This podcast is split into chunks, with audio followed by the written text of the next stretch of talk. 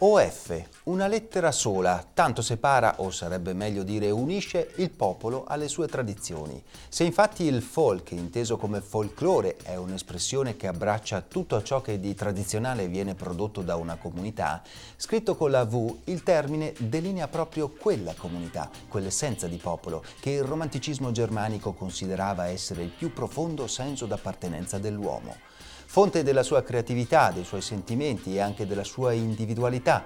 La mostra Il costume del folk, allestita presso il Museo degli Usi e Costumi della Gente Trentina di San Michele, ha il merito di fondere assieme queste due accezioni e di mostrarci, attraverso gli abiti tradizionali, quali sono i valori, i punti di riferimento, le intenzioni e le modalità attraverso le quali viene messa in scena, ancora oggi, l'appartenenza a un territorio.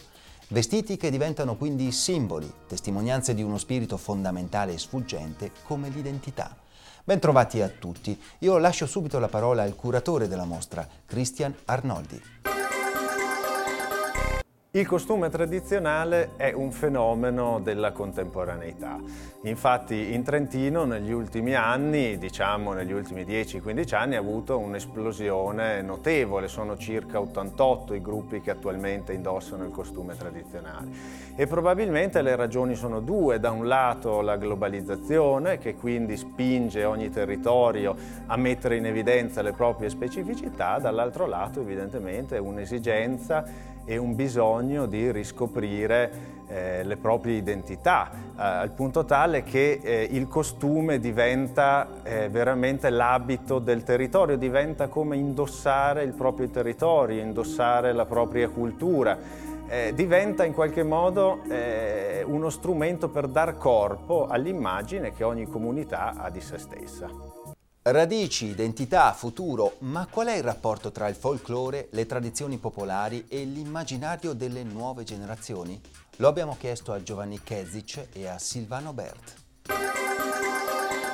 Il folklore, il costume, il costume popolare eh, alle nuove generazioni possono offrire una specie di scorciatoia che è quella mh, mm, che consente di eh, vestirsi come gli anziani, di vestirsi come i nonni e quindi in qualche modo di, di, mettersi sullo stesso piano dei padri e in un certo senso anche di superarli.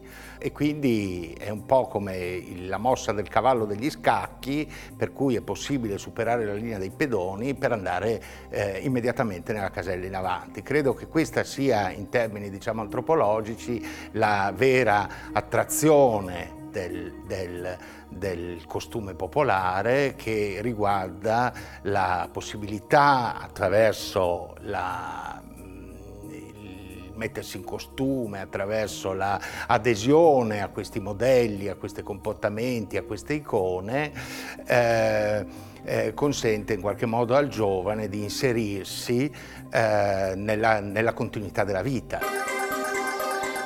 La missione del giovane è quella di contribuire al mutamento. La cultura popolare conserva le tradizioni. Oggi siamo in presenza di una novità. L'altro giorno a San Michele, in una festa popolare, l'elezione della Miss è stata fatta facendo sfilare le ragazze in abito folk, con le gonne lunghe e sgargianti.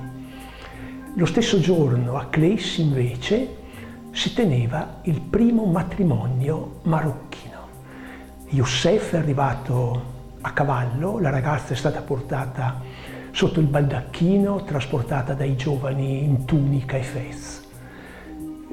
Grande festa, 300 invitati, cibi arabi e cibi italiani, musiche arabe e musiche italiane. Ecco, io credo che il contributo dei giovani oggi sia quello di contribuire ad accettare il pluralismo culturale. Ci si può divertire in tanti modi, sposare in tanti modi, pregare, divertirsi, fare festa in tanti modi.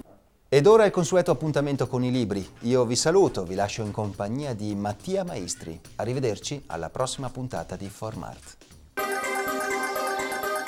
Nella narrativa il folklore apre a degli scenari inaspettati.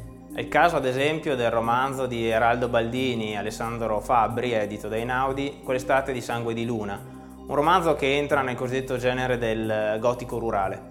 È la storia di un padre che riporta il figlio nel paese di origine della propria famiglia, un paesino della pianura padana, e gli racconta quello che accade nel 1969, quando lui aveva la sua età, una serie di omicidi misteriosi che si risolvono con un insegnamento, che è quello che il padre vuole dare al figlio abituato ai ritmi di città ovvero che la Terra ha le sue regole, le sue leggi naturali e anche i suoi demoni, che vanno rispettati e tutelati e vanno anche placati proprio per non perdere questo legame col proprio territorio.